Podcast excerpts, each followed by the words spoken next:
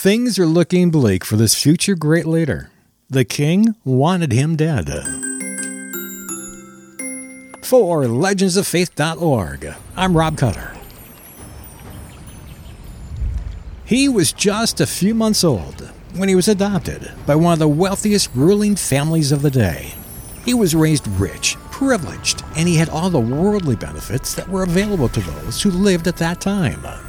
His education probably included philosophy, history, and the martial arts, a skill that would land him in big trouble with his adopted family. He had great social status and favor with the king at that time. If he had stayed with his adopted family, he might have been a successor to the throne. All that ended when, at the age of 40, he renounced his status and his wealth and power. He began to understand that life as an Egyptian was not what God wanted for him.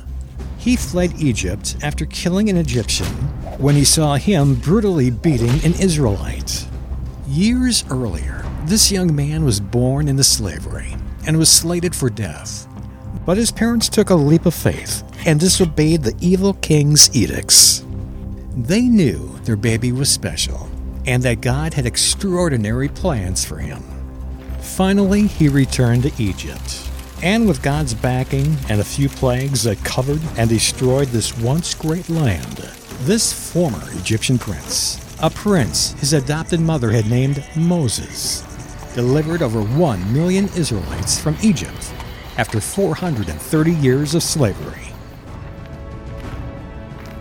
For more stories like this, visit us at legendsoffaith.org.